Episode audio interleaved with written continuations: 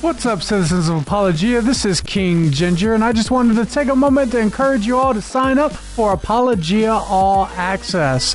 When you sign up for Apologia All Access, you're going to get exclusive on demand content. This means that you and your entire family are going to get to watch every single TV show, every single after show, and every single Apologia Academy with new content dropping every single week. But most importantly, your contribution helps Apologia Studios create quality, Christ centered entertainment that reaches millions of people on our YouTube channels and through our podcast with the gospel. So, what are you waiting for? Change everything at apologiaradio.com.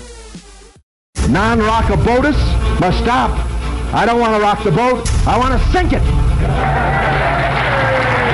Are you gonna bark all day, little doggy, or are you gonna bite? Brett, the, I love you, Jeff. delusional, yeah, delusional is okay in your worldview. I'm an animal. You don't chastise chickens for being delusional. You don't chastise pigs for being delusional. So you calling me delusional using your worldview is perfectly okay. It doesn't really hurt. she hung up on me. What? What? Desperate times call for faithful men and not for careful men. The careful men come later and write the biographies of the faithful men, lauding them for their courage. Go into all the world and make disciples. Not go into the world and make buddies. Not to make brosives. Right. Don't go into the world and make homies. Right. Disciples. I got, I got a bit of a jiggle neck. That's a joke, Pastor. When we have the real message of truth, we cannot let somebody say they're speaking truth when they're not. Take an amazing journey to a place that will blow your mind and move your heart so you will never be the same again. What's up, y'all? Welcome back to the Gospel Heard Around the World. Hashtag change everything. Right, Marcus Pittman? Hashtag change everything. Shouldn't it be change everything? Everything. Everything. That's the bear. What up? That's King Ginger. Hey.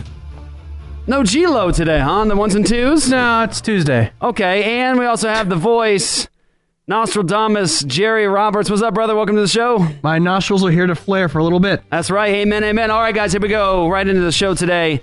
Big things are afoot. Like that?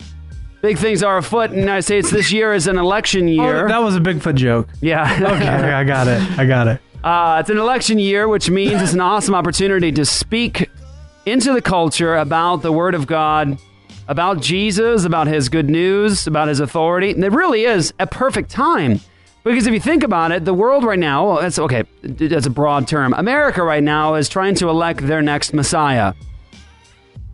Only there already is one. That's Right? so true. I'm a true. Yeah. now. That's right. Every four Snap. years, we're looking to elect that new Messiah. We think that by electing this new Messiah, the world will change. We'll get into the utopia that we're all looking for.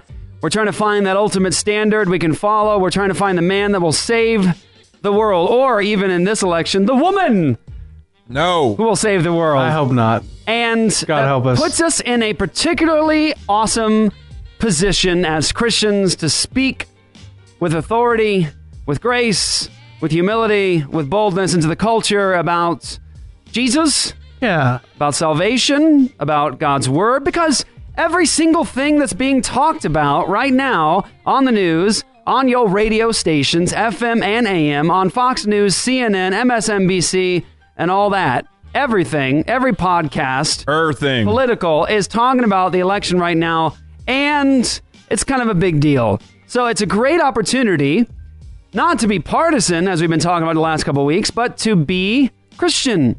Because every single thing that's being talked about, whether it be abortion, whether it be welfare, whether it be uh, foreign intervention, whether it be wars, every single thing is something that will ultimately point to fallenness, to sin, to repentance and faith. Jerry, you got something to say? Oh, I was gonna say, I, I thought we're supposed to only focus on Jesus and the gospel, not not get involved with politics. You're you're saying that you're saying there's something more? We're saying the gospel changes hashtag everything. Hashtag everything. My goodness. It's the gospel of the kingdom, y'all, and which means that Jesus is the king. He has something to say in every single area of life.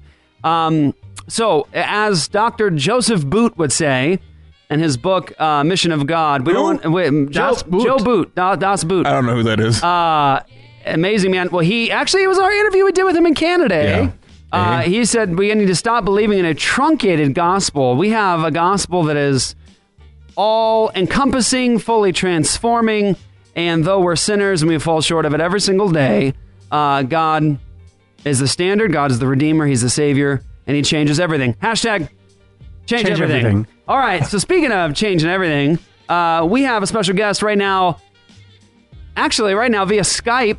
His name is Michael, and uh, he works for the Young Conservatives website. Michael uh, is right on the same wavelength as us. Would I would I be correct in saying that, Michael?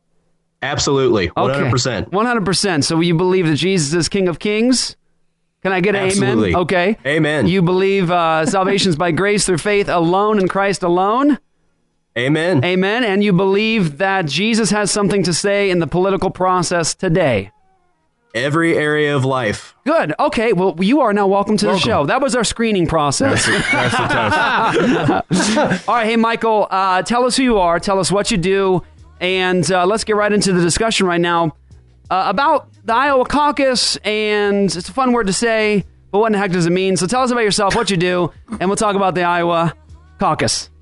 Awesome. Uh, well, my name is Michael Cantrell. I've been a writer at Young Conservatives for about a year and a half now. Um, been doing the political writing thing for about two years total. I was previously into blogging before that for businesses. Um, so decided to switch up uh, primarily to tackle the abortion issue. Actually, that was something that's been a, a big passion for me and my wife both. And um, that kind of led into just uh, a really deep study of politics. And it kind of disturbed me to see that there wasn't a whole lot of Christian presence in politics at the moment. And, you know, that kind of seems strange to me because, you know, we're supposed to take the gospel out into the whole world. And, uh, you know, I, I don't see how, if a gospel can transform your life, how it can't transform the culture that God has placed you in. Amen. And so, you know, I've, I, I wanted to go out and do something about that and be that voice out there. So I kind of took on a little uh, apprenticeship kind of deal. And then one thing led to another. And here I am. Amazing. So, what is it like writing for Young Conservatives? You're a Christian. That's a pretty big big deal. It is like a big the deal. website's a big deal. It yeah. is a big deal. So, what's it like writing for them? And and uh, I mean, how do you do it? I mean, uh, do you have to let go of some of your convictions in order to do it, or are you are you able to uh, are you able to just give it full blast? Uh, you know, what do you do to to be wise as you handle that responsibility that God has given to you? Well, I've been extremely blessed with uh, being able to work at Young Conservatives because the owner, uh, Joshua Riddle, and his partner Dave, uh, they are both diehard Christians, so they encourage me to share the gospel, uh, to to be brutal with it when it's needed, and yeah, to good. you know uh, just really call things out as I as I see them. I've never really you know had to give up any of my convictions or be censored in any sort of way. Uh, I've had some pieces uh, where I kind of went after Rebecca Watson for some of her remarks on abortion, and that that was a big uh, big deal. Got a lot of hate mail for that one, but yeah, we did. We did too. We they- did too. Good. What kind? What'd you say to her? Uh, what'd you What'd you say? What'd you say? something along the lines of uh, you know that's murder, and for you to support something like something like that is pretty disgusting. Mm. And uh, I, I was I was pretty rough. I'm a rough kind of guy. Sometimes I'm a, a little bit too sarcastic, I guess, for some people's taste. Sometimes a serrated edge is necessary, brother. It's okay. Hey, no, no, and actually, no, no. This is actually a good point to make, and I want to hear what you have to say. Arrogance um, is um, is is is when you act in such a way as you believe that you're right, but you only believe that you're right apart from the foundation of the Word of God. So that would be arrogant. So, so for example, if you come against somebody and you put them on blast, right, and it's and you just think you're right, but it's apart from the Scriptures. I, I'm, I'm right. I'm right. Apart from the Scriptures, that's arrogance. But it's not arrogance when you stand on the Word of God as a rock and you come against somebody with flaming arrows. Amen. Okay. Amen. All right. Okay. Please continue, sir. Yeah, so that that was uh, quite an experience. I get a lot of hate mail, um, which is you know to be expected. A being conservative, and, you know, in this political climate, regardless, is going to get you hate mail. But being a pro-life Christian who quite frequently in your work talks about the gospel, talks about how political solutions aren't going to be enough, that it takes the gospel to transform culture and people's lives, that electing one man is not going to solve the problem, that it takes Christians moving into culture and taking that gospel forward and you know being obedient to God's law is not a popular message. so that that generates quite a bit of uh, heated discussion. I get a lot of stuff on Twitter, but um, I usually try to use that as an opportunity rather than you know get upset about it because you know I don't see these people face to face. I don't know them, so to take it personal seems kind of silly. So I just try to use it as an opportunity to reach out. I'd say that's probably the most challenging part of working for them because it's something around like 24 million people a month is what reads my work. So wow, uh, you know it's it's terrifying every day to put out so much work and know that that many people a month are checking it out. But I feel just really blessed to be in an atmosphere where I can share my faith openly without reserve and you know give people the truth. And I, I had one uh, article that was around the time of the uh, Dylann Roof shooting um, where I had shared the gospel. I mean, really explicitly, and it got like eight million views in a couple of days. So I mean, that was just like really incredible. You have an amazing opportunity, brother, to reach a lot of people. Praise God. Um, okay, so help us to understand caucus. It's fun to say, but what is it? Well, the Iowa caucus is really complicated, actually. Uh, this is something that me and my wife have been really studying up on the last couple of weeks, getting prepared for this. And it's it's really a strange process because it's not like an average primary. Um, you know, when we go vote for a primary here in Ohio, where I'm from, we just go out and vote, and that's it. I mean, we just go cast our ballot and go home. But for the Iowa caucus, it's different. Uh, people come at a certain time, and uh, usually are either a representative from each campaign or sometimes the candidate themselves gives a little speech to try to persuade people. And um, rather than go just by popular vote, it's by delegate. So it's like so many votes equals so many delegates. And for for the Republicans, for the GOP, it's uh, you get a secret ballot. But for the Democrats, they do something that's very much groupthink, which is in line with their worldview and ideology. uh, so, yeah, I mean, they, they get together in rooms and then they form lines based on who they're going to support. So, like last night, yeah, it's pretty crazy. Last night, I was watching the coverage and they had one room set up where there was a line of people sitting down who were for Hillary Clinton, and the other side was for uh, Bernie Sanders. And so, like, I mean, What these about people are O'Malley? looking at Was each there a other. line for O'Malley too? There was he only got one vote, man. I know. Yeah, it was a joke. Yeah, that, that was embarrassing. And that one guy. That's one- O'Malley. That was O'Malley. So, like, what's really strange about that is they will try to convince each other to come over to the other line. So, like, they're having this big argument and dialogue, and sometimes it gets really heated, rather than just allowing people to cast their, you know, their vote in secret and then just letting it fall where it where it lies.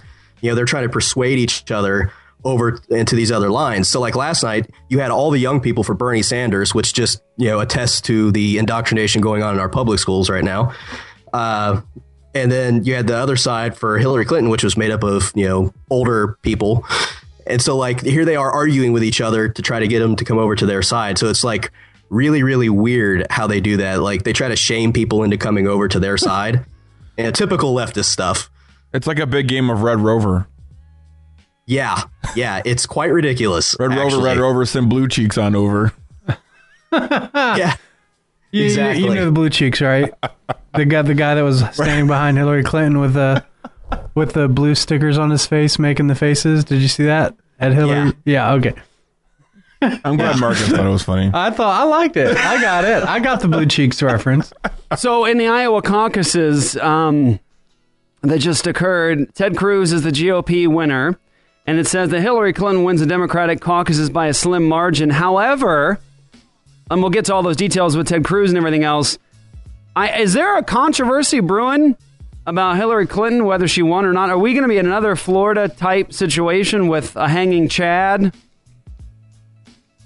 Taking me Well- back. Some of you don't even remember that, do you? I know what he's talking about. Okay. Yeah. Yep, I know what you're talking about. So, do you know Well, anything, do you know anything about what's going on right now? I don't know if you if you've seen. I've seen a lot of things coming across my social media feed just about um, uh, Hillary Clinton uh, saying that she won the, the caucus, but not all of the votes actually, and all the precincts precincts were in, and the margin that she won by with the precincts precincts precincts Precincts. precincts. Sorry, that we're um, reporting uh, was not really, you know, a win-win. So there's a, a question as to whether she actually won uh, yes, yesterday. Do you know anything about that? Yeah, she actually uh, managed to get ahead through coin tosses. What? okay, uh, now, I, I did see something about that, so please Hold tell me, on. tell me, please about it. Yes. there, there were six uh, precincts that were completely deadlocked. Oh my gosh. And they decided the best way to figure out who should be their pick for the candidate would be a coin toss. And she won all six coin she won tosses. six coin tosses. Is Did they- that- did they that's check what I those heard about coins the first? math, right? So that's what she. That's like she won the Oh. Powerball last night, right?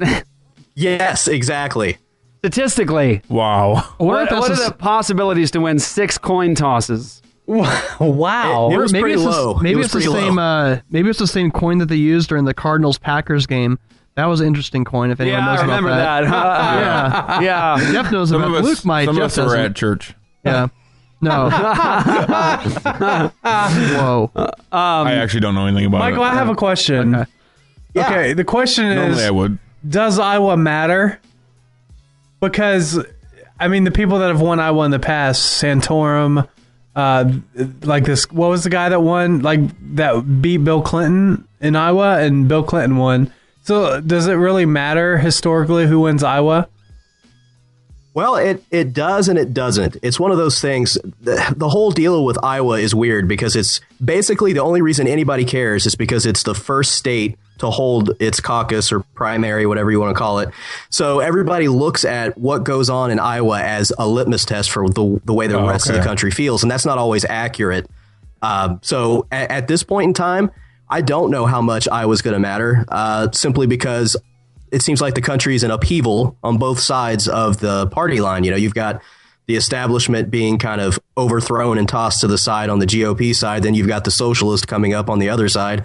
So it's kind of like I don't I don't know how much that's going to uh, play into it. I think as far as Hillary and uh, Bernie are concerned, I don't think it's going to matter at all. I don't think that that says that says that Hillary Clinton's good at pulling off miraculous wins, maybe, but it doesn't really say anything about Miraculous, in air quotes. Yes, precisely. so, I mean, it, it does matter because uh, most of the time through history here, the last couple of decades, no president has ever managed to win without at least having either Iowa or New Hampshire, one of those two that they have pulled off. So it, it does kind of set the stage for everybody else. But again, I don't know how much that's going to play into this year because this year is just crazy with all the stuff going on, thanks to well, you know, Donald Trump and Well, Bernie let's, I Sanders. was I was just going to ask you about that. Uh, what do you know working with young conservatives? Because you you obviously get a lot of the information. You you have to be up on the news. You're communicating with people obviously that are in that network so much. What do you know about Donald Trump and the cons- the Christian the evangelical vote going to him? I mean, what can you tell us about that? Because it it just seems peculiar to me. I mean, our show, our church, our ministry is not about again petty partisan um, political pandering. That's not what we want to do. However, you know, I think it's important for us to talk about individual candidates, their worldview, and what they stand for. And it, and it just it does surprise me that there are so many evangelical votes going to Trump. So, what can you tell me tell me about his current status right now? Well, I mean, from you know, I have to read through a lot of comments and dialogue with a lot of people. There are a uh, significant number of Christians who seem to support Donald Trump, and it baffles my mind. Given you know, I mean, all you gotta do is look at his Twitter feed, and you'll see plenty of reasons not to support the guy just from that, in my opinion. I mean, yeah, just just that alone's enough to dissuade me. So I'm not sure how you know these people are managing to get around that. I feel like some people are just so angry at the way uh, Christians have been treated lately. You know, with the the various kinds of you know the bakers thing with the the you know gay wedding cake and and all this other stuff, and with obviously Obamacare and just constantly getting you know slammed by the president and the overall leftist culture right now that they're equating anger with conservatism and with you know liberty and things like that. And it's like this guy does not stand for liberty just because he's angry. Um, I can be angry too at a lot of different things. It doesn't mean that I'm a being righteous or b a good fit to be a leader. Amen. Um, That's you know, really so it's that's really funny. Actually, real quick, I was just telling Marcus I was watching the after show or whatever last night, and when when Trump was giving his speech, I actually had it on mute at that point, and it looked like he was so angry, like he was just yelling at people, and so I was like, "Oh, this should be good." And I turned it on, and he was like, "Oh, thank you," and he was like super kind.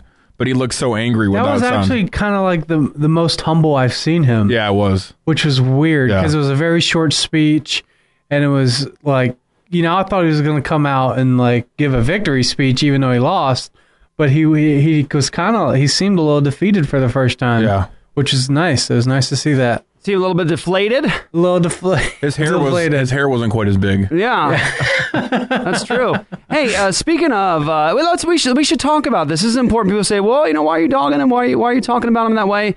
You know, doesn't it represent some conservative Christian values and those sorts of things? Well, I think it'd be good for us to play a little clip here just to kind of get some background as to why we need to be cautious as Christians and think very, very hard about worldview issues and those sorts of things. And uh, brings me into this discussion. We posted a video last week with um, a commentary w- between, or I'd say a, a question and answer between uh, Donald Trump and uh, a reporter, a journalist.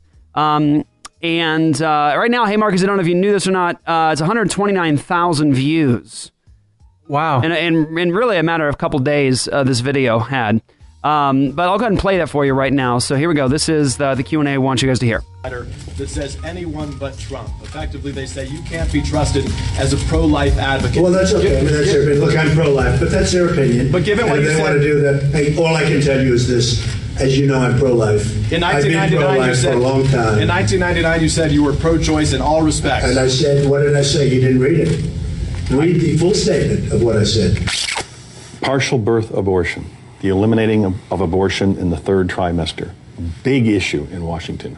Would President Trump ban partial birth abortion? Well, look, I'm I'm very pro-choice. I hate the concept of abortion. I hate it. I hate everything it stands for. I cringe when I listen to people debating the subject. But you still, I just believe in choice. And again, it may be a little bit of a New York background because there is some different attitude in different parts of the country. And, you know, I was raised in New York and grew up and work and everything else in New York City. But I am strongly for choice, and yet I hate the concept of abortion. But you would not ban it? No. Or ban partial birth abortion? No. I would, I would, I am, I am pro-choice in every respect and as far as it goes, but I just hate it. Read the full statement. No, no, you're not reading the full statement. Go ahead, get out the full statement. Read it. Tim Russert followed. I know. I remember Tim Russert very well. He was a friend of mine. He So was what- a good man. Yeah, I no, agree. No, but read the full statement. My question is, what Okay. changed since then? Look, they're gonna, they have their choice. They can do what they have to do. I'm pro-life. They can do what they have to do. There'll be many people that will be voting for me. That I can tell you. I just I just want to jump in and say I love the fact at the very beginning when Trump tells him read it in context, and the very minute he starts reading Yeah. the context, he interrupts him. Yeah, I that's noticed very that. very telling. Okay, so his position hasn't changed. Right. Like he says, oh, I'm still for choice, but I'm pro-life. And then back back then it was, well, I'm for choice, but I but I'm pro-choice. You see, that's the point. It's that's not a pro-life candidate, one that says, "Well, I personally am pro-life, but they can do what they want. They're going to do what they want." Right. That's not someone that stands for life. That's someone. That's not someone that's going to fight for the lives of these babies. And if you go backwards, and Michael, I- I'd like to hear your um, your commentary on this. If you go backwards to 1999 when he's being interviewed there, he says that he fully supports choice. He's all in there, but that he hates it. Now, think about the contradiction there. I absolutely hate it. I hate the idea of it, but I, I support choice the kind of mindset I think a lot of people have about abortion is that well, it's it's disturbing, it's icky, it's yucky, it's gross. I don't I, want, I don't really want to think about it, but I'm you know I'm not gonna I'm not gonna meddle with it. People have the right to do what they want to do, and it's that kind of idea. Is that kind of politics that has led us to where we're at today as a nation, where we have so many babies slaughtered every single day in this nation, and uh, there there's something to say about Donald Trump having something to do with that. Um, I don't know why, by the way, in 1999, uh, people cared to ask Donald Trump his position on abortion. Um, just because he has a lot of money doesn't mean that he has a lot to say, uh, in my opinion. But um, now he is running for president. people asking him the hypothetical: if Donald Trump was running for president, Well, he's would been you do away saying with it? he's been saying he wanted to run for president for like 20 years. Oh, has he really? Okay, Yeah, okay. I didn't know that about yeah, him. there's Okay. footage of him back when he was on Oprah when she, she first started her show. Oh, on I see. Okay, this is, I'm learning this just for the first time. Um, okay, so Michael, your commentary on um, Donald Trump there seems to be a, a bit slippery. He was the same way, by the way, uh, in a clip we played last week about uh, marriage.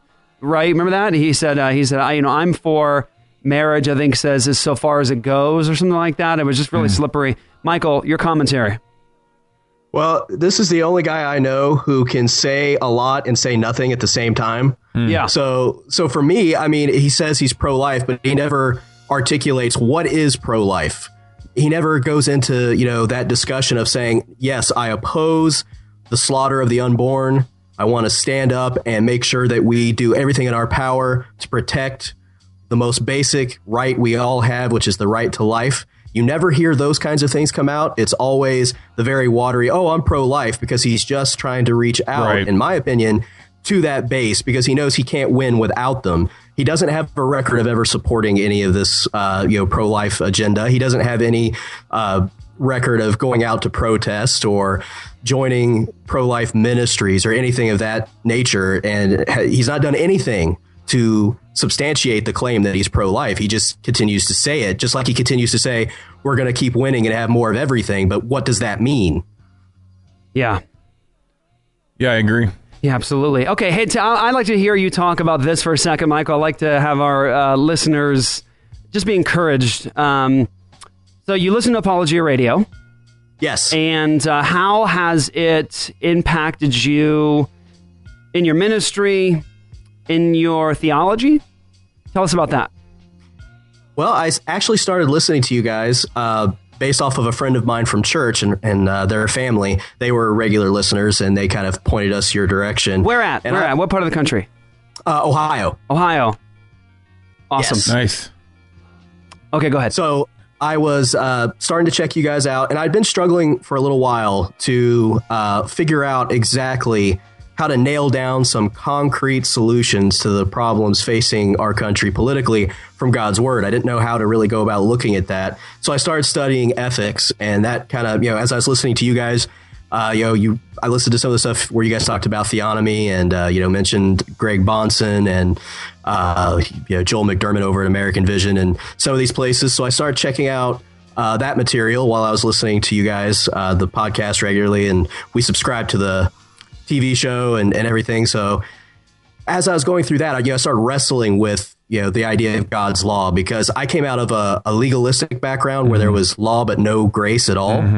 And so, you know, I struggled with having a, a really positive view of God's law. And I felt like at this time, as I was learning this truth, you know, wrestling with it, trying to reconcile all that, I rec- I finally understood, you know, how beautiful God's law is. So it's helped me reestablish a love for God's law and to see that it is absolutely the best and only objective standard for our life Amen. and for our, you know, nation, for our culture in general and you know it's not being preached enough and so i've been trying to take bits and pieces of what i'm learning and put it into different various parts of my work and and uh, some of the teaching that i do at my church and things like that to try to help spread that vision out a little further so people will start getting engaged which i've seen in my own church over the past year a lot of reformation happening where you know That's our great. church has started to get involved in pro-life causes there's been uh, you know protests that we participated in as a church where we went down and and did things like that. And uh,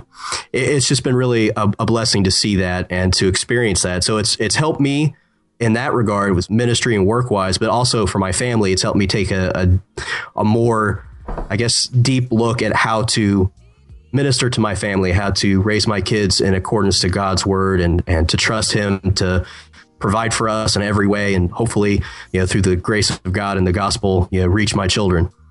That's incredible. Awesome. Awesome, brother. Okay, tell people where they can go to get your stuff and uh, keep upda- up- updated with everything you're doing. All right. Well, uh, most of my work is done over at Young Conservatives. Uh, so it's youngcons.com. And uh, I'm on uh, Twitter too. It's uh, at Sank Rebel. Uh, it's short for Sanctified Rebellion. And that's another website that I uh, currently do some stuff for as well, sanctifiedrebellion.com. So that's where you can find me at. All right, brother. Well, thanks so much, man, for all that you do for the kingdom, for Christ. And uh, it, it, it, you're, what you're doing right now is exactly the sort of thing that we had hoped would happen uh, as a result of people uh, really taking in what this ministry has to offer. We hope that people would begin to engage the culture with the Word of God and really get out of the ghetto and to get into the fight. And so that's it's just such an encouragement for us just to know that God has used this ministry to bless your life and that you're actually now uh, on the field fighting, and uh, that's a huge blessing. It's a gift to us, brother. So thank you for what you're doing. Yes, thank you so much. Appreciate it. All right. All right, brother. We'll talk to you soon, and uh, I'd like to keep you on on a regular basis just to get us uh, Yeah. updates as to what's up uh, in the uh, election process. You're, you're like Absolutely. Apologia's Frank Luntz, man. Yeah. awesome. I, I can live with that. All right. All right, brother. Thanks so much. We'll talk to you soon. All right, guys.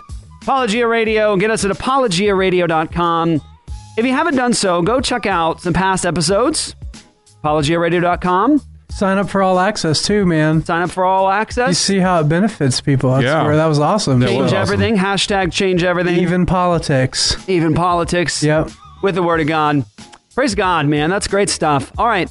So, be right back, guys, with Nostradamus, King Ginger the Bear, and myself. We're going to do some more. We're going to tell you about uh, the Word of God, the transmission of the text of the Bible, where we got our Bibles from. We're going to do it by way of listening to a debate between Bart Ehrman and Daniel Wallace. You know, I'd like to get Daniel Wallace out from his cave and onto our show. I got to email him back. Yeah, he's a tough guy to get, but we will catch him. We're going to Yes. get that cat. All right. So be right back, guys. ApologiaRadio.com.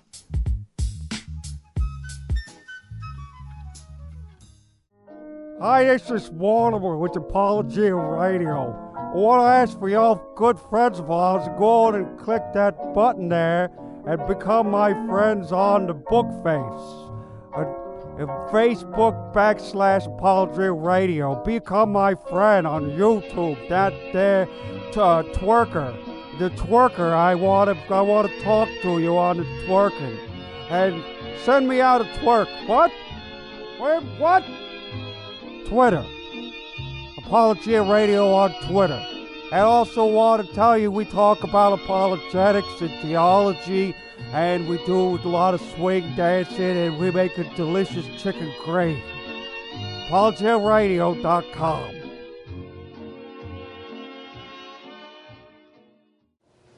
Ladies and gentlemen, beauties and beasts, I have some good news for you. But in order for me to tell you the good news, I must share with you the bad. A beard can be a most magnificent thing, but it can also be the downfall of a man. An unmaintained beard prevents a face from shining. An unmaintained beard causes dry, itchy skin. An unmaintained beard is a source of beard drift. You know, like dandruff, but beard drift. An unmaintained beard is sharp and ruthless, like iron bristles, not good for the lady friend. An unmaintained beard forfeits future growth based on a lack of preparation today. And let's not forget that an unmaintained beard robs your face from smelling amazing. Let not thy beard be thy downfall. Protect your manlyhood. An epic combination of manliness and manhood. If you are hearing this today, there is hope for your beard. Go to yukonsbeard.com and enter the code APOLOGIA, and you can save some money while you save your face.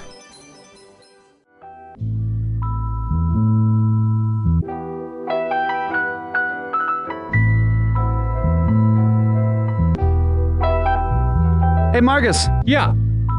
While I do this discussion, can you pull up some uh, comments from our listeners who are all access? I can, yes. Yeah. All right, guys.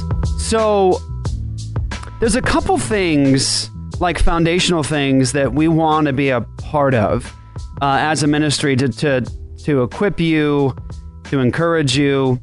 So there's some like foundational, like theological things that we stand on, and we say these these are like safeguards for the gospel. These are safeguards for uh, ethics and morality and culture, those sorts of things.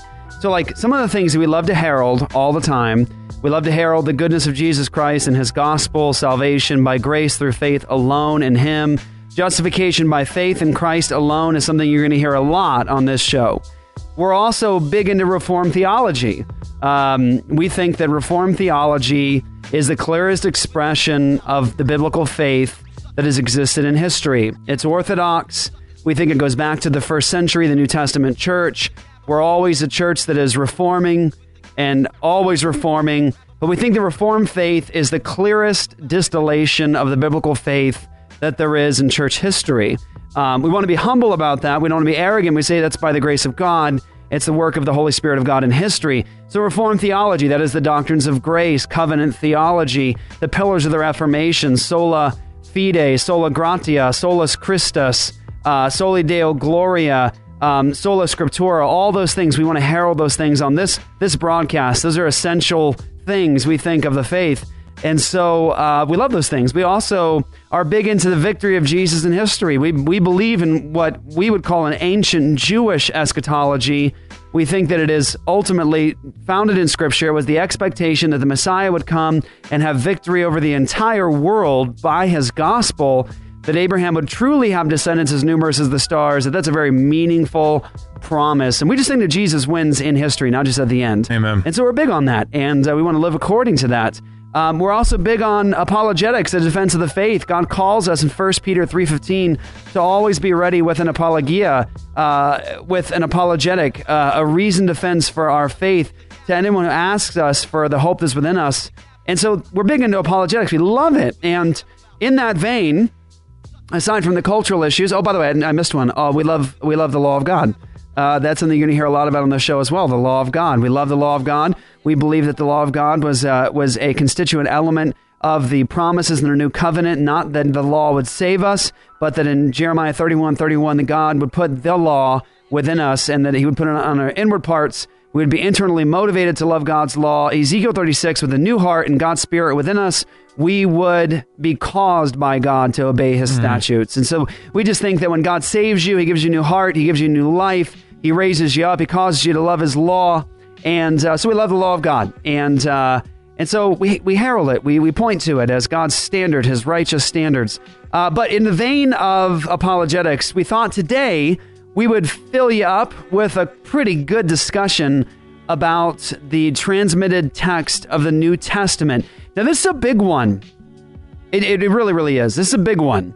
Um, because today on dem internets, uh, you have a lot of radical skepticism and you have a lot of claims made by uh, bloggers, internet skeptics, internet atheists about the transmission of the text of the Bible. And oftentimes, many of those comments that are made on the, online are not comments that can be really truly backed up by facts and a clear thinking process through the evidence, those sort of things. There's a lot of presuppositions involved, a lot of pre commitments involved there. But a lot of the discussions typically today land on a particular person, Dr. Bart Ehrman.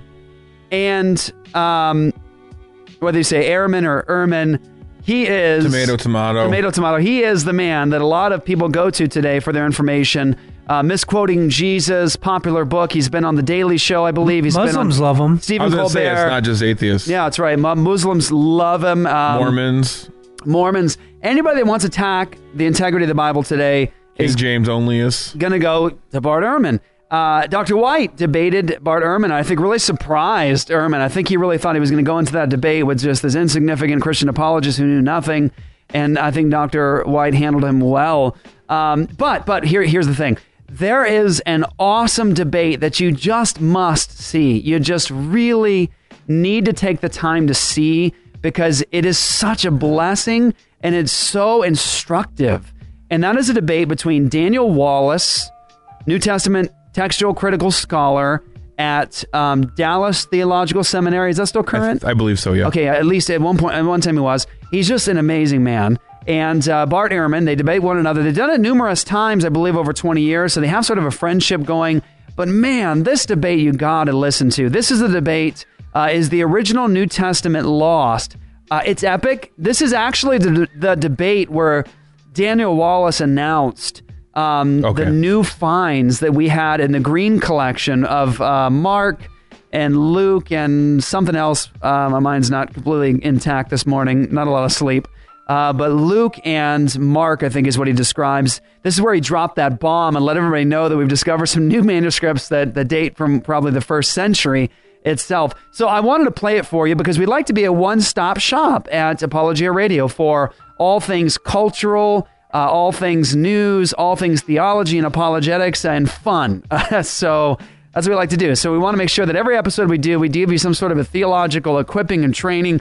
And that's kind of what this is today. We're going to talk about this particular portion. Uh, very excited for you to hear it. I believe this is the first time we've actually played it on Apologia Radio, uh, which I think the reason we didn't, Luke, is because we were waiting to get Dan Wallace Yeah. on himself to talk about it. And he's a hard guy to chase. He is. He is, but we will work on that. We'll see if Marcus can maybe work his magic. Okay. Or one of our homeschool woodpeckers. We'll make it happen. I have his email. Yeah. I'll make it happen. Give me the email. All right. Uh, so here we go. So let's go ahead and have uh, that played for us right now. This is Daniel Wallace uh, versus Bart Ehrman on Is the Original New Testament Lost? And this is from the opening statement. This is Dr. Dan Wallace. Now, there's four questions that I want to address tonight. First of all, how many scribal changes are there? What kinds of textual variants do we have? What theological beliefs depend on textually suspect passages? And finally, the bottom line is the original New Testament lost? Well, I want to begin with then with the number of the variants. Let's begin with a definition of a textual variant. If any place among the manuscripts in which there is variation in wording, including word order, omission, or addition of words, even spelling differences, the most trivial changes count, and even when all the manuscripts except one say the same thing, that lone manuscript's reading counts as a textual variant. And if a thousand manuscripts read Jesus in one place, and another thousand read instead Christ, that also counts as only one variant. The best estimate is that there are between 300,000 and 400,000 textual variants among the manuscripts. I'm inclined towards the higher number. And yet there are only about 140,000 words in the New Testament. Now, if this were the only piece of data we had, it would discourage anyone from attempting to recover the wording of the originals. But that's not the whole story. The reason that we have a lot of variants is that we have a lot of manuscripts. It's simple, really. No classical Greek or Latin text has nearly as many variants because they do not have nearly as many manuscripts. If there were only one copy of the New Testament in existence, it would have zero variants. Yet several ancient authors have only one copy of their writings still in existence, and sometimes that lone copy is not produced for a millennium or more. Go ahead and pause there, Marcus, real fast. That's I think that's an important element for everyone to understand about the transmission of the text of the Bible. This is big, so I want you guys to try to remember these facts. These are important. And by the way, just I want to make this uh, very, very clear. These facts don't change the mind of the unbeliever. Right. These are just things that you ought to know as a Christian. Um, Christians ought to have a higher standard of thinking and we should know our Bibles. We should know where they come from. We should know about textual critical issues, at least on a basic level. Um, again, what's going to change somebody's mind, who's the skeptic, who's the critic of the Bible, who's the unbeliever, the agnostic, the militant atheist, is ultimately the Holy Spirit of God opening their eyes and changing their heart. That's the, that's the truth for any one of us before God. That's, that's the winning shot. But, but you need to know this stuff. First and foremost, it's Jesus who says in Matthew 24, Heaven and earth will pass away, but my words will by no means pass away. Now take that in. It's not the first time God's promised to preserve his word.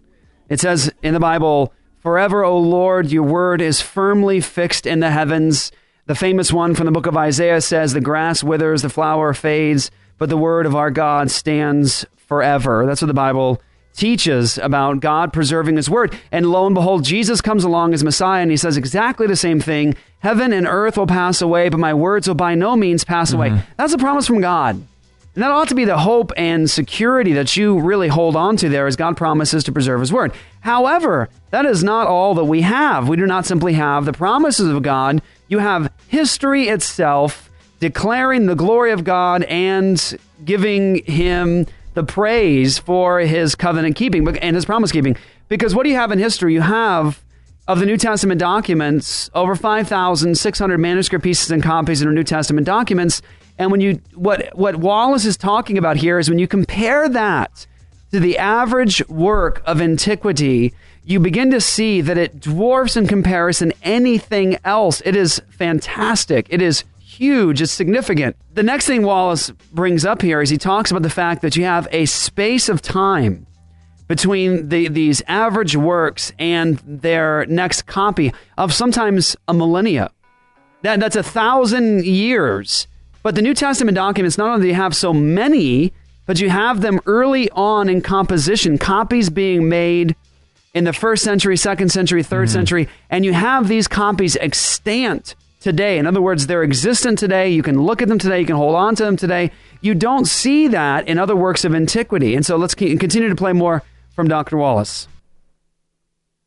Late manuscript would hardly give us confidence that that single manuscript duplicated the wording of the original in every respect. This was recognized 300 years ago by the brilliant textual scholar Richard Bentley in his work Remarks Upon a Discourse of Free Thinking.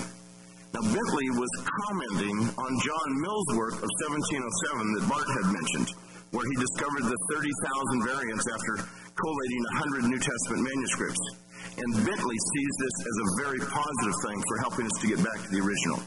If there had been but one manuscript of the Greek Testament at the Restoration of Learning about two centuries ago, then we would have had no various readings at all. And would the text be in a better position then than now that we have 30,000 variant readings? It's good, therefore, to have more anchors than one, and another manuscript to, find, to join the first would give more authority as well as security. Bentley penned those comments in 1713 when only 100 New Testament manuscripts had been examined. Today, in Greek alone, we have more than 5,600 manuscripts. Wow. Many of these are fragmentary, especially the older ones. But the average Greek New Testament manuscript is over 450 pages long. Altogether, there are more than 2.5 million pages of text, leaving hundreds of witnesses for every book of the New Testament. And Bentley was right. The Greek New Testament of his day has about 5,000 differences from the critically reconstructed Greek New Testament of today. As more and more manuscripts have come to light, we are getting closer and closer to the wording of the original. Because of the early Christians' desire to spread the good news about Jesus' death and resurrection, the New Testament was early on translated into a variety of languages Latin, Coptic, Syriac, Georgian, Gothic, Ethiopic, Armenian, Old Church Slavonic, and a host of others. There are about 10,000 Latin manuscripts of the New Testament alone. No one really knows the total number of these ancient translations, but the best estimates are that there are more than 5,000 plus the 10,000 in Latin. Altogether, including Greek, we have at least 20,000 manuscripts of the New Testament in various languages. Now, if someone were to So pause that for pause that for a moment. This is an important element he's getting to next.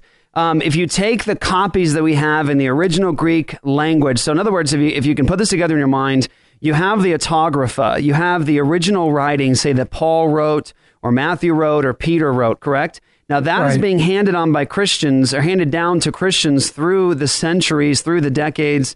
Christians are making copies. You have Christians um, uh, in Galatia making copies, uh, Christians in Rome. You have Christians all over the Roman Empire making copies, and they're not doing it under any kind of authority. You, know, you got to capture that. There is no guiding, governing authority that's controlling all of this transmitted text. It is just Christians con- making copies for themselves, for their churches of the text of God's word. Okay? So you got to capture that. Then those texts in the Greek are then being translated into other languages like Latin, like Ethiopian, like uh, Did he say Armenian? He said. Uh, no, not Armenian. No, I don't think. Did he say Armenian? He said Armenian. Oh, yeah, Armenian. Armenian. Oh, yes, sorry. Armenian.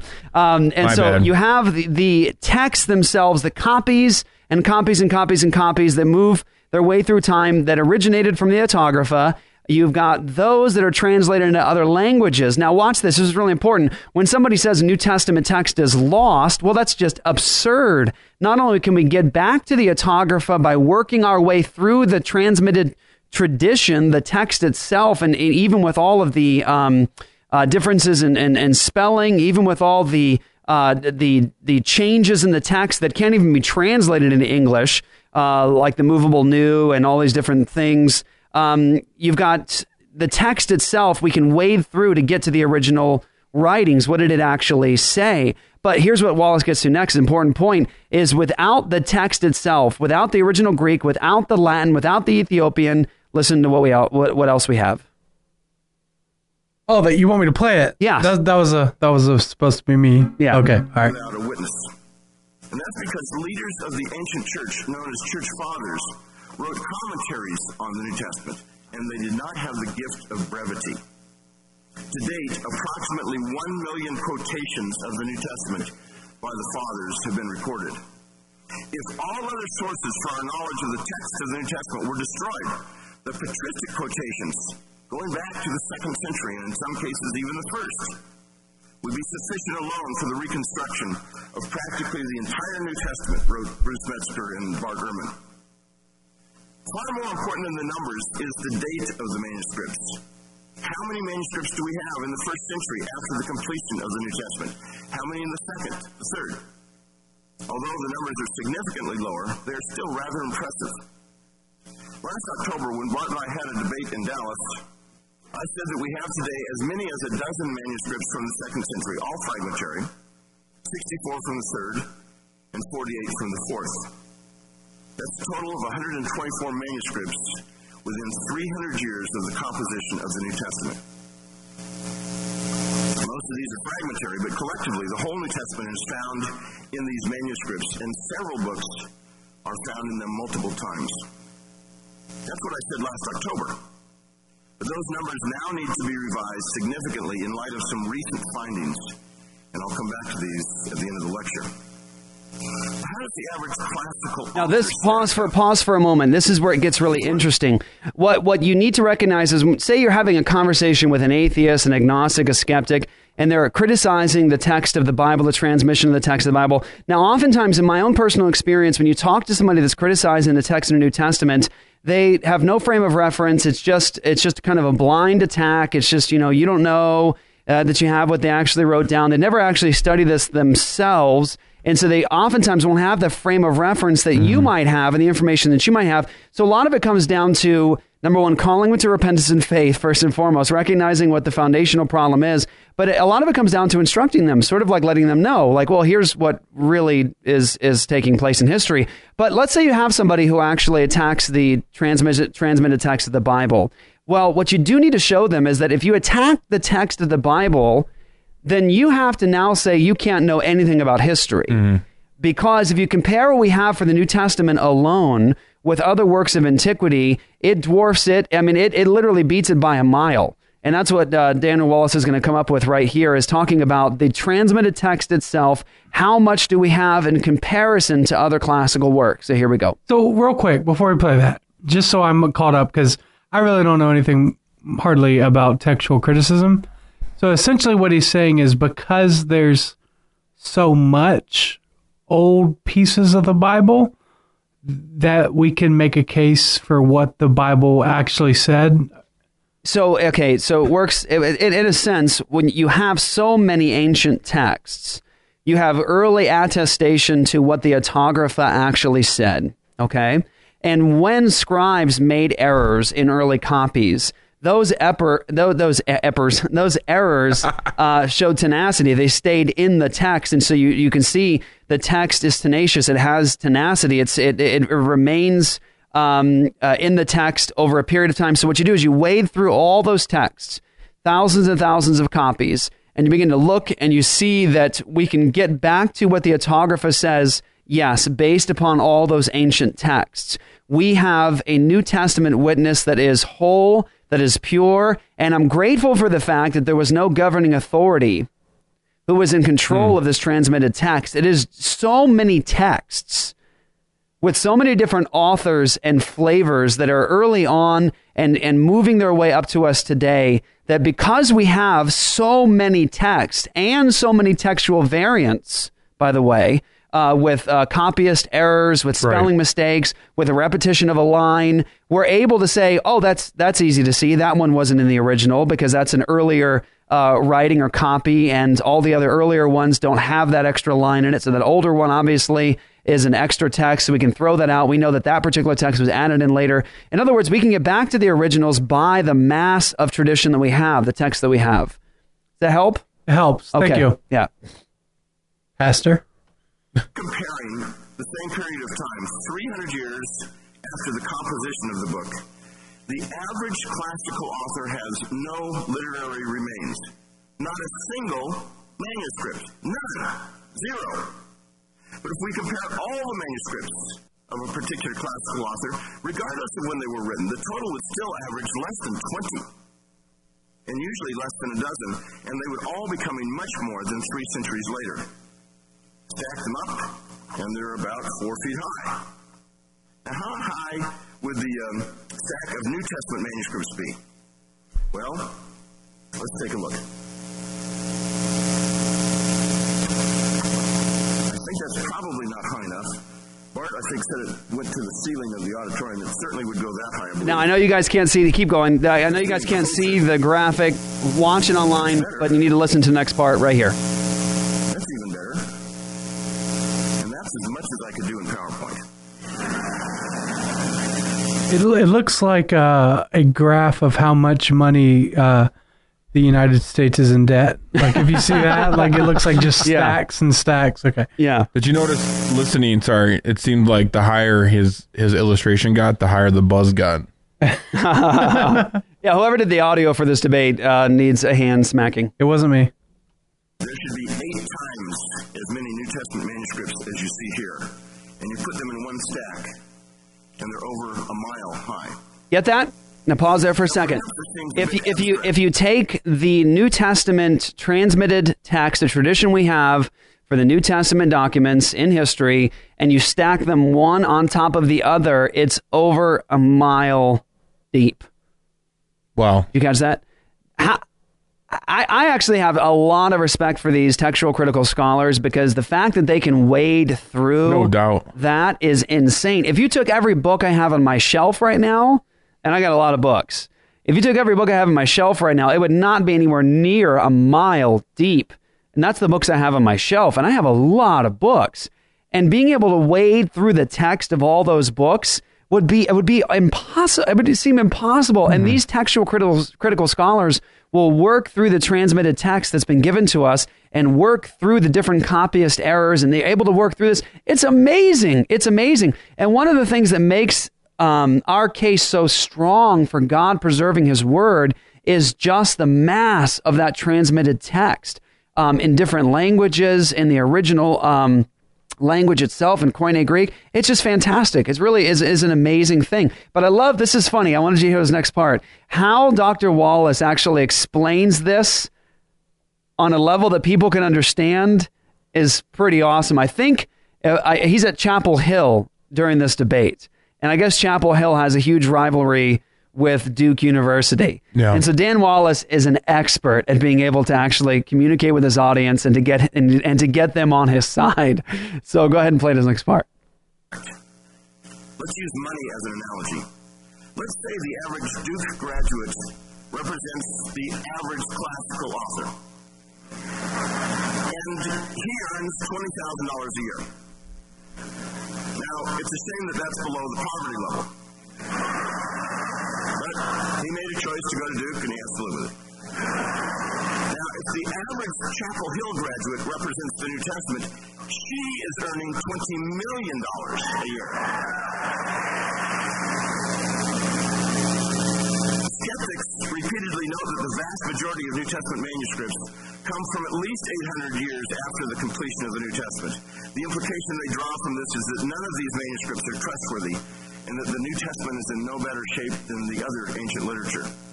But what they don't tell you is that these later manuscripts add only 2% of material to the text. Hmm. If we can envision the New Testament as a snowball rolling down a hill, picking up alien elements through the centuries, it is remarkable that it only picks up 2% more material over 14 centuries. Imagine You hear that?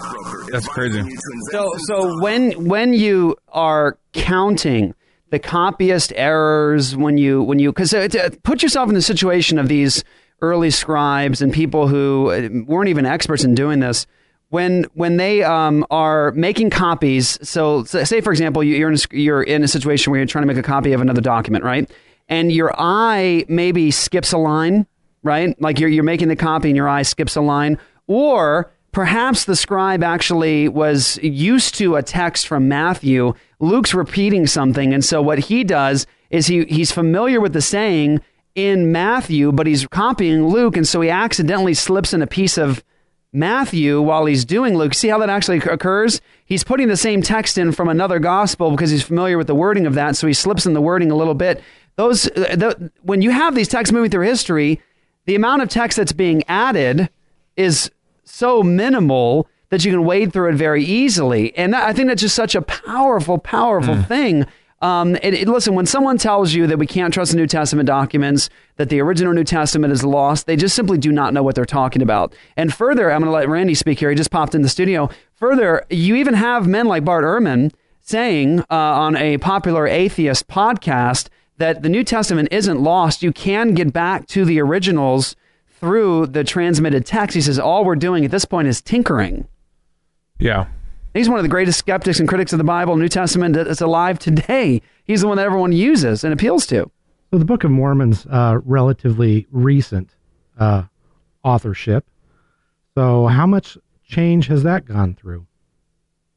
Say that one more time. Sorry. So Book of Mormon. Yeah. Recent authorship. Yes. You know, you'd expect it to be fairly stable. How does that compare with the Bible? So when you look at the the Book of Mormon, Joseph Smith uh, is calls himself the author of that work. By the way, and the 1830 version, he publishes in 1830. From the 1830 version to today's version, it has undergone changes so many times with so many additions that there's about 4,000 changes from the 1830 version to today's version. Now, here's what's interesting about that is that we actually have today. I have a copy of it. Um, the original right. autographa. In other words, it's what Joseph Smith says. This is the divine translation. It's from his own hand. He says, "Here's the tr- here's the text itself. I translated. Um, it's from God, the gift and the power of God. More perfect And book it- than- It's more perfect than any book on earth, and a man can get closer to God by obeying its precepts than any other book. 1830 version. That's that's less than 200 years and 4,000 changes. And people say, well, they were like spelling errors and things like that. Well, I, I have a hard time understanding how the spelling errors are getting in there in a divinely inspired translation. However, it's not just spelling Right. errors. You have doctrinal changes. You have very racist remarks being removed and sort of padded and softened. Um, there are dramatic changes. There are errors in the Book of Mormon, uh, errors regarding places that can contradict what the Bible actually says regarding, say, the birthplace of Jesus, those sorts of things. But in less than 200 years, you've got an original writing. Joseph Smith says this is the Word of God, and in 200 years, it's changed 4,000 times. New Testament documents, you have all these transmitted texts from all over the empire with no controlling authority, and you're able to get through all those with the copyist errors to get back to what the original text says with no controlling authority. Uh, it's phenomenal. It really is fantastic. Yes. Yes. So, um, so it's just good. I, I just don't know anything about this much. Like Yeah. I've heard a few stuff James White talks about, obviously. Right. So I'm just learning from my pastor right now. Yeah, so that's what I wanted to point you to, guys. We're just, church. So just a little surface level conversation. It's just a beginning. So where should you go for more?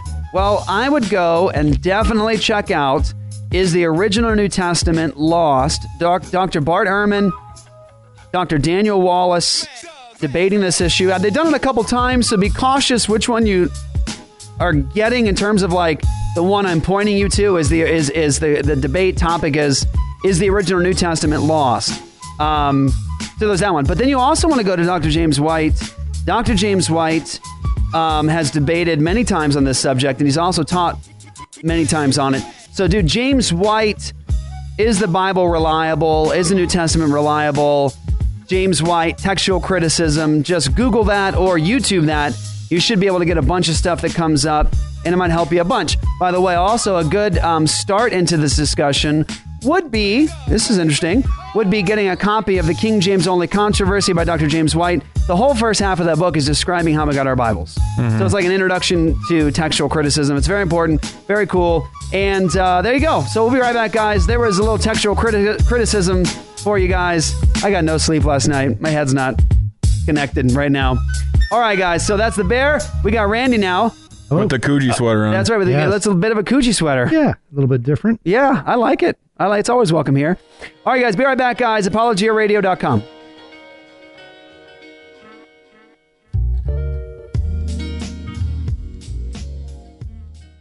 I'm Nathan Bell. And I'm Greg Dutcher. Greg and I have the privilege of co hosting These Go to 11 podcast. We cover everything from amillennialism to Zeus worship. See what I did there, bro? A to Z? Yeah, but we do talk a lot about everything theology, movies, books, politics, and we have great guests on too. Tim Challies, Stephen Altrogge, Dr. John Frame, authors that make us think.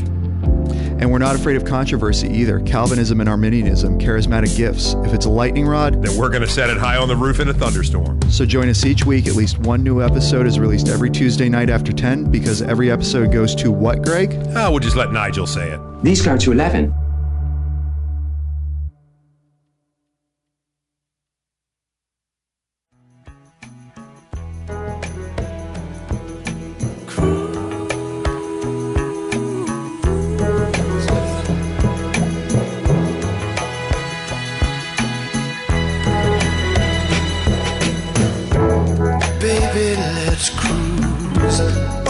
I was wondering, like, what is It took, that me, it took me a second. I was like, Yeah. why is Luke saying he's got like the I cruise told you it's music? perfect. It's just so, it's so perfect.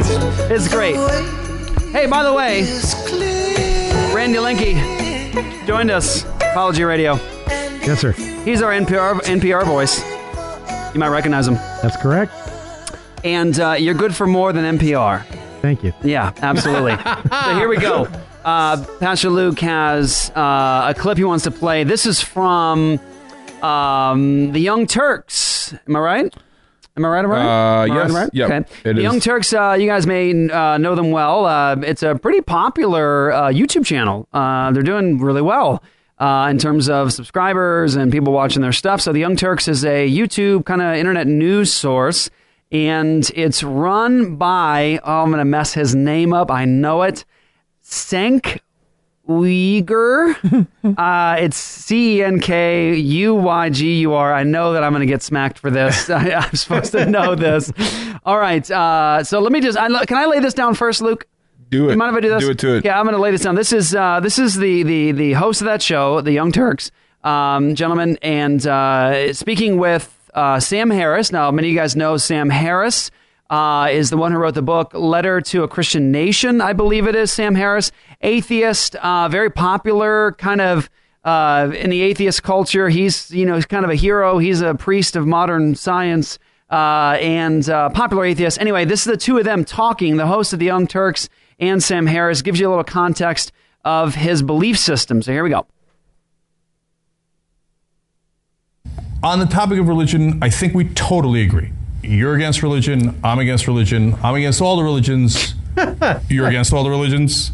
Yeah, yeah, yeah. Okay. All right. Great. But I think. I, I know there are things we disagree about in that area, but yes, we're we are both atheists by any reasonable definition. Right. Uh, so There you go. Okay. Wow, that was clear. That's what he believes or where he's at. Um, that was the host of uh, the Young Turks talking to Sam Harris. Sam Harris, popular atheist, and says, you know, we're both atheists. He said, right. Okay. So here we go. Now, this is uh, the man who's a self professed atheist and believes all religions are wrong, talking about somebody's religious beliefs. This is him talking about Ted Cruz? Yes, sir. Okay.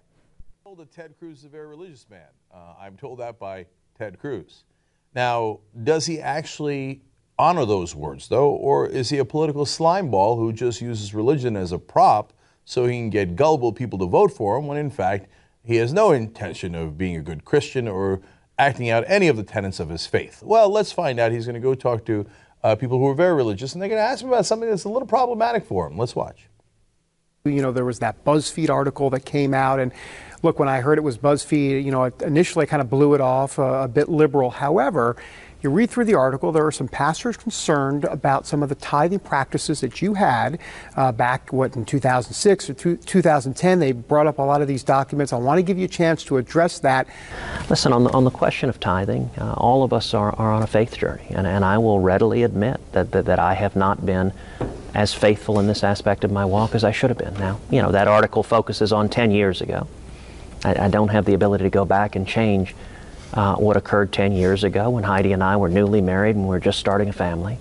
Uh, but, but, you know, at the end of the day, being a Christian is not about holding yourself out as, as righteous. It is about beginning with the, with the understanding that, that we are flawed sinners and, and, and we are saved not by deeds, but, but by Christ's redemption. And, and I, I am grateful that God is, is, is a patient and forgiving God. And, and, and this area, as many areas of my life, I am working uh, to do a better job uh, walk, walking in my faith.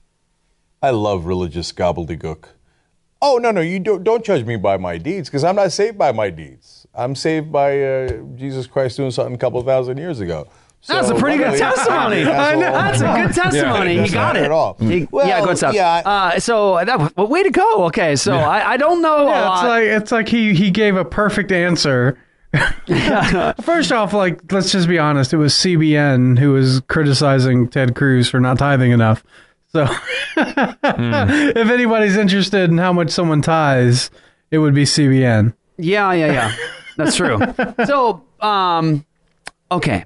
So I'm glad that he caught. I'm glad that he caught the fact that Cruz was saying it's all through Jesus, only through Jesus. You're not supposed to hold yourself out there as righteous. Also, I, I if somebody asked me about my tithe, I would probably say I've wrecked it a bunch in my past. God has has changed me, transformed me, uh, but I'm not going to talk to you about what I do now because I am not going to lose my reward for the purposes of your political process. uh, no way. Uh, but I do, I do uh, find a lot of satisfaction, I hope, in the fact that um, this was a candidate who uh, clearly communicated the fact that we are saved through Christ's work and His work alone. And I'm glad that this uh, young atheist uh, understands it. I'm glad that he Sure understands does. it. I'm glad he gets it. Uh, go ahead. Play more? No, no. Uh, just Oh. I'm wondering if you guys want to fill in Um, there. Well, I just I think about this from this aspect. Here is a candidate who just won the caucus in Iowa who could potentially be running for president, and the main this criticism that we have from this guy is a discussion that we should be having within the church. So I was kind of I was actually like encouraged by the fact that here is something that normally you only talk about with other believers and it's in the forefront, right? Like that means that our worldview is impacting the culture.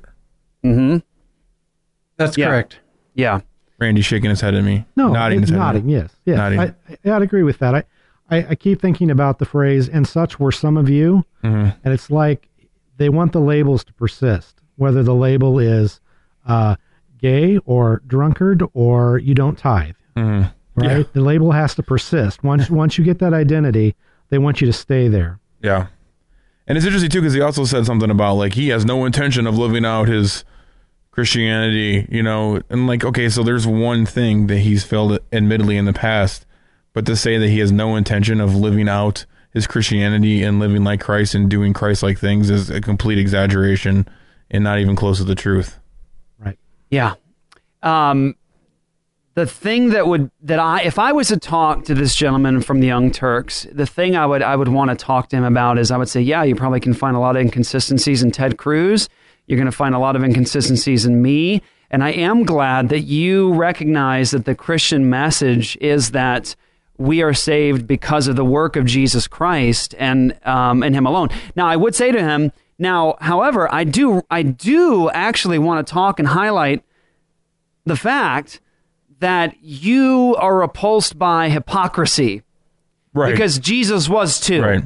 And if you read the Sermon on the Mount, that's what the Sermon on, Sermon on the Mount is all about, all the way through. It's like external moral behavior and codes, apart from a heart that is sold out for God, is bankrupt, foolish, hypocrisy. Um, and I would say so. You will find the greatest friend in Jesus in terms of like uh, despising hypocrisy. But I would point out to this atheist, I would say you don't have any basis to despise hypocrisy.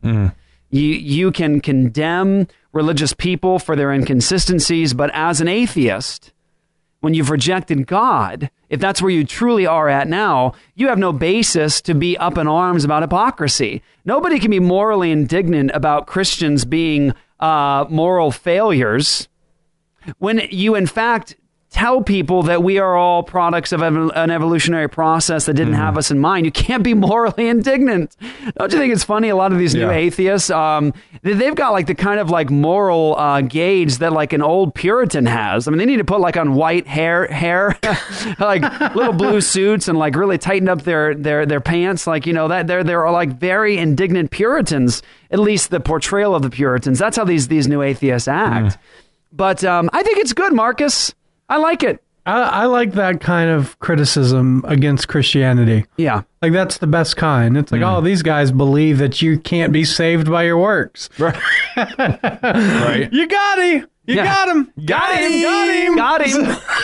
Got him. So, I think yeah. it's great. Yeah, so powerful stuff. All right, guys. So uh, are we done for today, Marcus? No, we got one more segment. Okay, all right, guys. So we'll be back, guys. Another segment, on Apologia Radio. Hey, go to missionalwear.com, buy some cool t-shirts. Support Yes. the people who support I'm support wearing us. Spurge, Spurge today. Missionalwear.com. Me too. Yeah, yeah. What's your shirt You're say? always wearing Spurge. I got the cigar Spurgeon that says, I intend to smoke a good cigar unto the glory of God before I go to bed tonight. Don't fear failure. Fear spending your life succeeding at things that really do not matter. I like it. Missionalwear.com. Don't forget to sign up for All Access, guys. ApologiaRadio.com. Marcus, you got to read some of those comments, man. Yeah, we'll do that when we come back. All right, be right back, guys. Hi, this is Jeff Durbin with Apologia Radio. You can get us at apologiaradio.com. I'm also the pastor at Apologia Church in Tempe. You can get us at apologiachurch.com. Want to invite you guys to join us for worship, the word, and fellowship on Sundays at 4 p.m. And that's Joy Temby. Hey there, we are a family integrated church, so we invite you to bring your whole family to worship with us. This is Luke Pierson, the ministry bearer, also discipleship pastor at Apologia Church. Like Jeff mentioned, we are now meeting at a new location and time, 4 p.m. on Sunday afternoons at Arizona Community Church. That's 9325 South Rural Road and Tempe. We're meeting in the community center, and that is between Warner and Ray off of Rural. Again, you can reach us on them internets at apologiachurch.com. Delicious beards are encouraged but not required. Glory.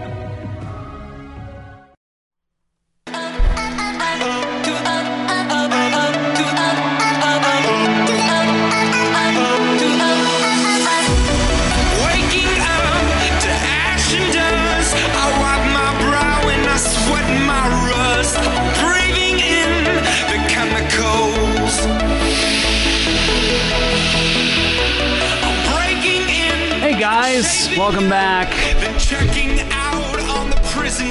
So one thing we want to do more, trying to stay committed to doing it, is reading your comments, your input. I'd love it if you guys would participate in the show as often as possible by way of the comments on the iTunes, on the radio page, on Facebook, or by calling us on the glory line. On the glory line. I forgot all The about glory that. line. We do. What is We- the glory uh, line? Uh, I forget. Okay, he's gonna he's gonna pull it up I'll right pull it now. up, yeah. he'll pull it up right now. But in the meantime, um, while the boys get some comments, we uh, asked you guys on our social media how has Apologia's All Access blessed you and your family, and some of you guys left some great comments. So we're gonna read some of those. Pastor Luke's gonna grab some comments from iTunes to read those. Uh, but while they're doing that, I'm gonna read one that was kind of a criticism. Uh, I don't usually look through the comments on YouTube and Facebook. Um, I want to keep my sanity intact, and so I try to avoid it. But uh, this one, I got alerted to it somehow, so I want to kind of respond to it on the air. I think it's worthy of it. Um, Branch of Hope Orthodox Presbyterian Church posted my sermon, Understanding Evangelism and Culture, uh, from the Bahnsen Conference in California. So it's up there right now. If you go to Branch of Hope on YouTube, Understanding Evangelism and Culture, I hope you guys get a chance to uh, to watch that one. It meant a lot to me. Anyway, so at, in the beginning of this, I told everyone at the Bahnsen Conference, and just for some background, Bahnsen was a uh, covenantal, um, post millennialist, uh, theonomist, a presuppositionalist. This was a conference in memoriam, memorial of Dr. Greg Bahnsen. Uh, Dr. Greg Bahnsen actually co authored a book with Dr. Kenneth Gentry against dispensationalism. Uh, it's called House Divided The Breakup of Dispensational uh, Theology. And uh, I encourage you guys to get that. So, anyway, that's the context. So, at the beginning of this, I confessed that I was a teenage dispensationalist. I went to a dispensational premillennial Bible college. Now, considering the room, considering the context, considering the actual conference with Dr. Bahnsen, I said those things. You have to forgive me for being a premillennial dispensationalist. Everyone kind of got a good laugh, and I moved on. Were you a teenage mutant ninja dispensationalist? I, I, I think I actually was when I was doing Ninja Turtles, yes. Uh, so this uh, brother says on the YouTube video, he says, he quotes me, it was also a dispensational premillennial Bible college. Please forgive me. He says, I like Jeff Durbin, sincerely, but he's a jerk about dispensationalism. And I've heard his arguments against it, and they aren't any more compelling than the arguments against his position. he builds his whole argument on the foundation of the this generation passage, Matthew 24 and its parallels, thinking it is so plain that doing so makes sense. But then he has to do mental gymnastics to get around other equally plain verses that had he chosen them as his foundation would have required mental gymnastics to get around Matthew 24, 34. All right, so uh, let me address that. Let me first and foremost say if you are dispensational, premillennial, in your view, um, I absolutely respect you and love you. Some of my, my Wow. some of my heroes of the faith are dispensational premillennial men that I respect greatly. Um, I disagree with the system entirely, completely. As someone that came out of it, I disagree with the system. I held to it for dear life. I believed it with all my heart. I taught it to others. I went to Bible college and learned it. I was a fiend about it. And after getting into the scriptures, I really felt like I had put into the text of God's word a system that didn't belong there. Now, does that mean that I want to go on the attack against dispensationalists personally? No. No, I don't believe that's how you win debates over what is biblical. I believe you critique the system. Uh, was it a little bit of a jab at the conference? Yeah, it was a playful jab at the system itself, uh, but not against the dispensationalists. So I've got nothing but love for my dispensational premillennial brothers and sisters in Christ. Uh, we've had many of them on the program over the years and have solid respect for them. Do not believe or ultimately respect the system itself. And I will say this in response to him saying postmillennialism's arguments are based upon this generation in Matthew 24. I want to point you to the fact that there are postmillennialists in history that are, are not preterists. So Big word. Help us out there. Preterist is uh, means past and fulfillment. Uh, there are there are post millennialists uh, that are postmillennialists based upon the whole text of God's word and many scriptures throughout Old and New Testaments that are not based postmillennialism upon Matthew 24. By the way, Matthew 24 is the text about the Great Tribulation. The Great Tribulation. That's about the tribulation, about what's coming upon the first century Jews, from my perspective uh, in Matthew 24. That has nothing to do ultimately with the kingdom of the Messiah as promised as victorious in the world. That's a specific, a specific context about the tribulation in the first century, the destruction of the Jewish temple, the persecution that was then coming before they all died. Uh, so I find it hard to believe that you spend a lot of time listening to my explanation of postmillennialism, although there are countless hours online um, about it. Uh, I have never based my um, my uh, belief in postmillennialism on this generation in Matthew 24. I'd encourage you to do a little more research and uh, take a little more of an honest attempt at understanding. Uh, I point you guys to um, our app. We have an app, Apologia Church, available on Google Play or the iTunes Store. On the app, Apologia Church, there is um, segments or sections there of series that we've done. There is a series there called Eschaton that's a kind of a preliminary basic snapshot of postmillennialism. There's also tons of content on YouTube of me talking about postmillennialism, the victory of Jesus, and there are tons of episodes on Apologia Radio where we talk about the kingdom of Jesus and his victory in the world. Yeah. Uh, Matthew 24, fulfilled. Great book, John Bray. Yep. Awesome. Vision. It's awesome. Matthew 24 fulfilled. That is about the Great Tribulation, not necessarily postmillennialism. I would point this person to the fact that there are amillennialists as well as postmillennialists who see Matthew 24 as past and fulfillment. Amillennialists don't use Matthew 24 as a basis of their system, and neither do postmillennialists. It has its own particular purpose and context, and I'd say the subject is much, much broader and larger and has to do with a lot of texts from Scripture um, that I think are unavoidable. That's why I'm post mill. Um, okay. Marcus! Yes. Marcus, tell us what everyone thinks about Apologia All Access, okay, man. so these are comments from our All Access subscribers. Which, by the way, if you don't know, you can sign up for All Apologia All Access for a seven ninety five donation. And when you do that, people still don't know what it is. So let's let's. This is it. All right, tell your friends. You get every episode of Apologia TV we've done. I think we're up to like twenty seven TV shows. The after shows that we do afterwards, and the Apologia All uh, Access Academy, which we just finished on Mormonism and presuppositional apologetics. And uh, we're about to do John Sampson's Reformed Theology Yeah. Seminary. Yes. So that'll be awesome. You're in for a treat. And then so so so that that that's essentially the three major things. And I've been asked by our Apologia forum. They want the all access subscribers to participate more in the forum because they really like the forum, but there's not a lot of people really going there. So uh, maybe they just don't know. When you log into Apologia All Access, uh, it'll show you the newest forum posts, and you can go there and there's the all access members want to meet other all access members and they have theological conversations and share good websites and resources there's a lot of stuff on there it's amazing so go on the forum get to know everybody say who you are where you're from uh, and just talk about theology and stuff uh, with with other with other people you can talk about the show and whatnot so the question is i ask people on facebook is how has apologia all access benefited you and I have some comments to read all about that. And give us our names too. Yeah, so uh, this is from Michael Holt, who's an all access subscriber.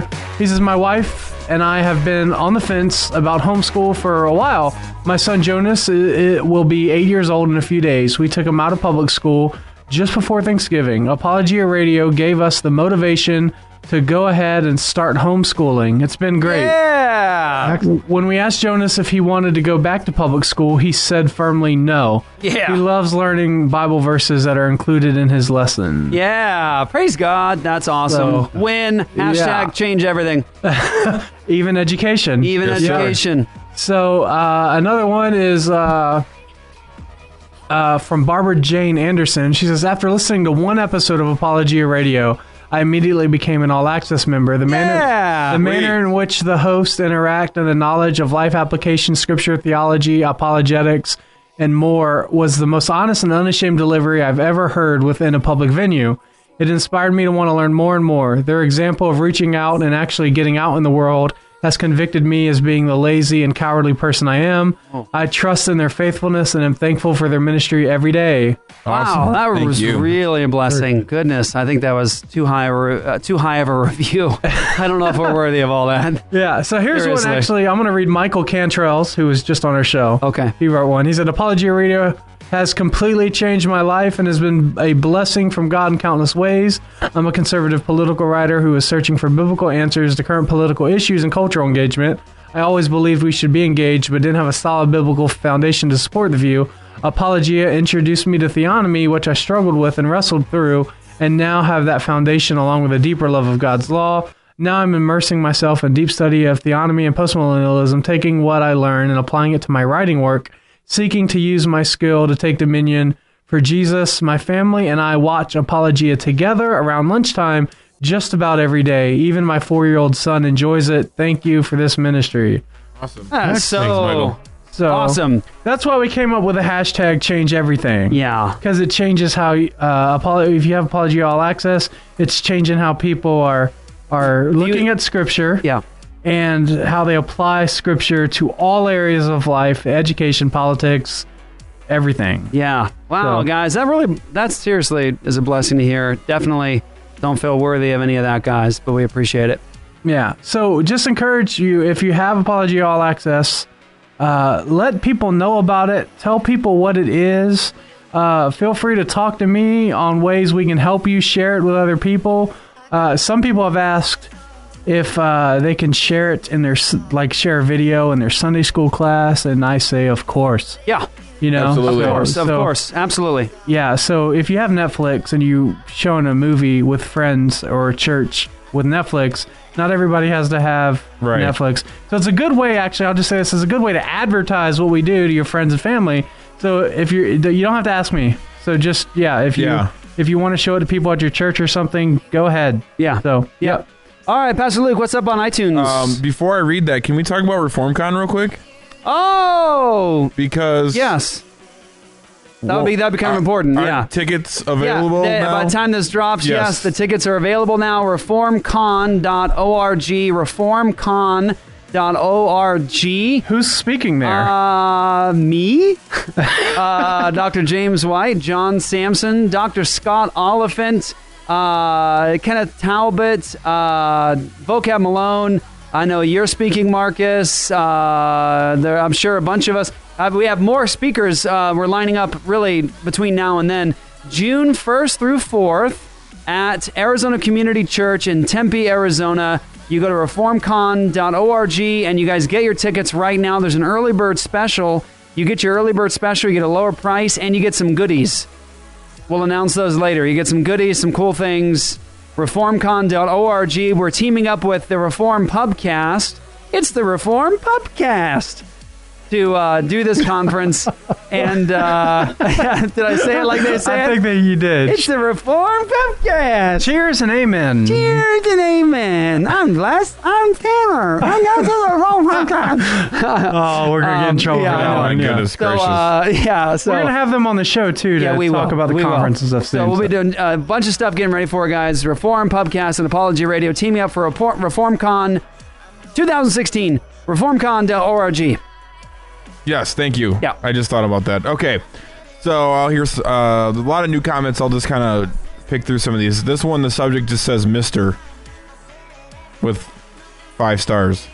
Uh, All right. From R. Detmer 13. The Line of Fire, The Dividing Line, and now Apologia Radio, the perfect trifecta. This is the radio show the Holy Spirit would listen to. I don't know. Okay. Uh, that, we are getting way too high of praise. yeah. That praise is a little beyond. I'm starting not to believe any of it. I think this show's terrible. I think that that's somebody inserted that. That's uh, Oh, man. So, Wait, uh, Carmen. Are you are you on iTunes picking up accounts? Car- Carmen's So, bumping uh, our iTunes stats yeah, yeah, with right. comments. She said because these guys definitely help shed light on truth and understanding of the real gospel. Plus, who doesn't want to listen to ninjas, bears, and ginger kings? Keep up the good work, y'all. Awesome. You know what's funny? My five-year-old started saying y'all now because of us, which is weird. Nice. Yeah. Well, we just Anyways. say it in the South all the time anyway. I know, but so. yeah. She's just funny like that. It was like it was like windy the other day. She's like, "Oh man, it's windy, y'all." It was like just me in the car. Uh, anyways, um, next one, "Crazy Good for the Mind" by TE310. Apologia Radio taps into that part of the brain that makes you think. It expands your mind to where you come away with knowledge of Christianity. Smart conversation and fun to listen to, worth listening to at least once, if not 100 times over. Thank you. Praise God. Um, there's one in here I saw I'm going to get to that has a critique. This one, next one says, These men have beards. It's true. Yes. By Uncle Buddy Bones. Now that now that review is true. That name is Yeah. great. That is a this is true the best review. name, Uncle Buddy Bones. Uh, growing a beard is a habit most natural, scriptural, manly, and beneficial. That's Chuck Spurgeon. C.H. Spurgeon, enough said. um, okay, this is one. It says, great content, just one critique. Four stars by uh, Chaldean Elvis. I wonder if this is size buddy Elvis. I don't know what what is the critique. He says, I really enjoy the show, and over the past year or so, it has caused me to rethink certain areas of theology. My one critique is the amount of joking and unrelated conversation. oh man. When I tune in to hear a show about Mormonism, guys, I have to be honest, it takes about 15 minutes of jesting and joking before Uh-huh. you get to the content. That's correct. Uh-huh, and that is on purpose.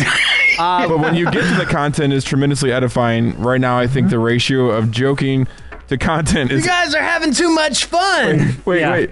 The ratio of joking to content is 80-20. Ah, Even if you change it to 50-50, that would be okay. But honestly, 20% or less of the show spent on joking would be more ideal. Nothing wrong with joking around, but you guys, yeah, I don't think there that's is true. some God-given talent in this studio, and trust me when I say this, people would enjoy the show more if there were if there was more time spent on substance. Even though Jeff said in recent podcasts that people find it boring, trust me, we wouldn't. Oh, Hey, hey, man. Does that guy go and complain that Star Wars doesn't have enough theology in it, and he just spent two hours, you know, watching a movie know. that was just entertaining? I don't yeah. know. See, here's the thing, guys. I want to talk about that real fast because if you're still listening to the show right now or doing the comments, something's keeping you hooked. So Yeah. uh, let me let me let me explain. Um, the the dividing line. Excellent theological show. It's all theology. You need to you need to get on you need to get on that.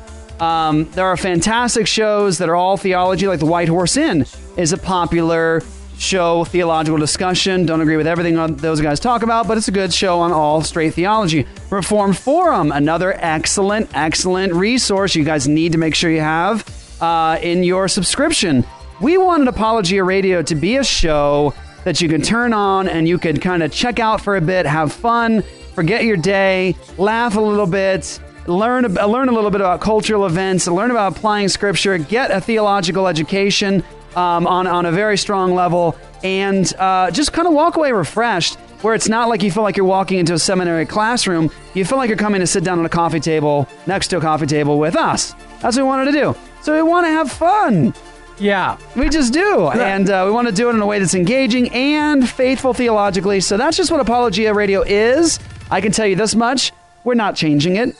Uh, it's more of a morning zoo meets a theological show. That's the theme of our show. That's what we've always wanted. That's what a lot of people love. That's what we're going to keep doing. I hope that you guys stay tuned for the theology because it's always going to be a part of what we're doing. Uh, but we want to ha- we want to do this show in a way where it can compete with what the world produces in terms of entertainment. But we want to do it as Christians. So there you go. Yeah. Yes. Hey, let me just encourage people to make sure that you uh, leave a review on iTunes because that really bumps us up. We're trying to be Joel Osteen, man.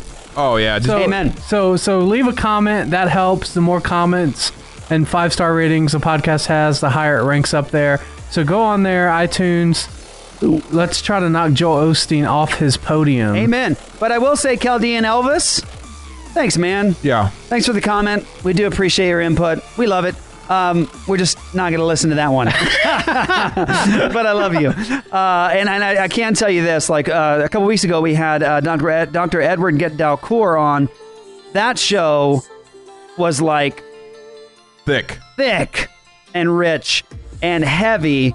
And I want to make sure that people get a good blend of fun entertainment, casual conversation, and deep theological content. And so if you want some deep theology, you need to listen to that show. That was fantastic. Edward Dalcour is one of my favorites. So go check it out. It's on Jehovah's Witnesses. We love you. Thank you, Elvis, for the comment. You know, you know what's, sorry, you know what's funny about that show? What? Is I don't know if you caught it. At some point, he was like, "Well, I don't want to spend like too much, like getting too heavy into like the Greek and stuff." And then he went on like a Greek tirade for like 20 Yeah, minutes. He did. It was awesome. He did.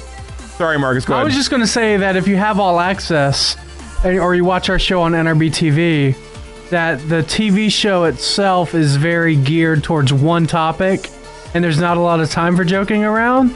So that's a really good place just for very uh, narrow topics that, that, that a lot of people have enjoyed that from there. Yeah, no, that's It's just true. really weird. The music just cut out while I was talking. I, I, so- I was it was um, it was my fault. I was, I was getting ready to end the show here. So okay. Um. Yeah. No, that's a good point. If you guys want to see me squirm, watch the TV show. Yeah, it's an actual TV show with video. By Yeah. the way, a lot of people don't know that. If you want to see me squirm, watch the TV Yeah. show because it's me trying to not go squirrel for eight minutes. Yeah. ten minutes and eight minutes. I hate it. Eight minutes. I gotta try not to get off topic. It's all. If so, if you like that, Elvis, apology Apologia TV. That's your thing, man. There you go. All right. You know what's amazing? What is we've been getting a lot of people lately that have found us on YouTube, and they're like, hey, "Know nothing about the radio show." I know it's so weird. I am know. like, they're like, "Can we have more stuff?" And I'm like, "Have you heard of the radio show?" Like, no. And I was like, "We have like 30 episodes on that subject." Yeah. And they're like, "Oh, are you serious?" Dig Just- deep, I don't y'all. understand. Go to the archives, dig deep, apologiaradio.com. Go get the archives. Seriously, you got to listen to some of the first shows. They're crazy. Like, they're seriously crazy. One in particular, I think it's one of the first five shows. You'll, you'll know when you hear it. It is so off the wall. we had to take like a, a moment, like during the break, to like catch our Doug Giles? Doug Giles. we had to take a breath because it completely threw us. We are in the studio. Our studio tech's jaw was on the floor. Our jaws were on the floor. It took us a while to get out of that because Doug Giles, he's on Fox News all the time. Crazy episode. Go listen to that. Apologia Radio. I had to take a shower because I sweat so much from that episode. yeah, you were sweating. he was sweating so bad. All right, guys. Thank you again for listening. Thank you for partnering with us. We love you guys. We're grateful for you. Steady Randy, sir. Thank you. Yes. Luke the Bear. Peace out. King Ginger. I'm here. All right, y'all. Catch you next time.